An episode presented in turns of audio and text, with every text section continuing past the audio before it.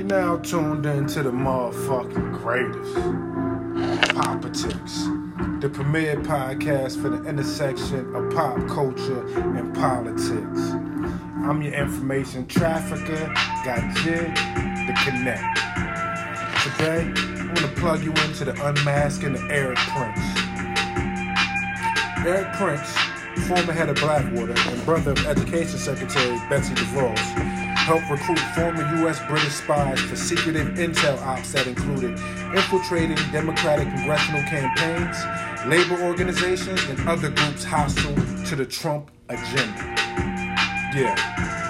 One of the former spies, an ex MI6 officer named Richard Seddon, helped run a 2017 operation to copy files and record conversations in the Michigan office of the American Federation of Teachers, one of the largest teachers unions in the nation. Mr. Seddon directed an undercover op to secretly tape the union's local leaders and try to gather information that could be made public to damage the organization.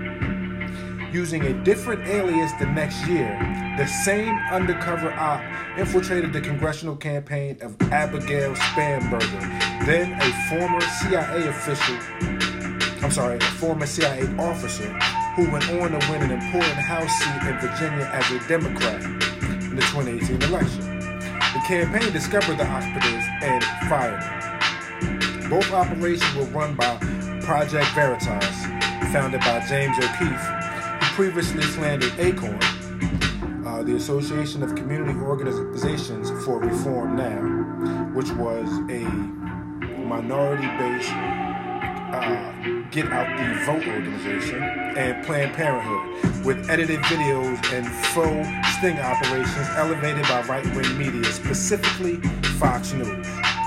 In 2017, Eric Prince met with the White House and Pentagon officials to pitch a plan to privatize the Afghan war using contractors in lieu of American troops.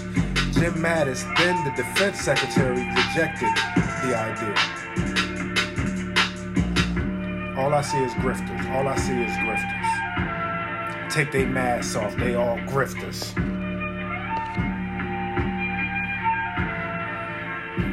They selling America off for its parts to the highest bidders. I hope you're paying attention. Please stop saying things like, please stop saying things like both sides are the same. Republicans are literally putting together clandestine ops and infiltrating democratic organizations who they feel are against their high exalted leader, Donald Trump. Please stop saying both sides are the same. It's real shit going on. If I take the mask off and you don't look, do it matter?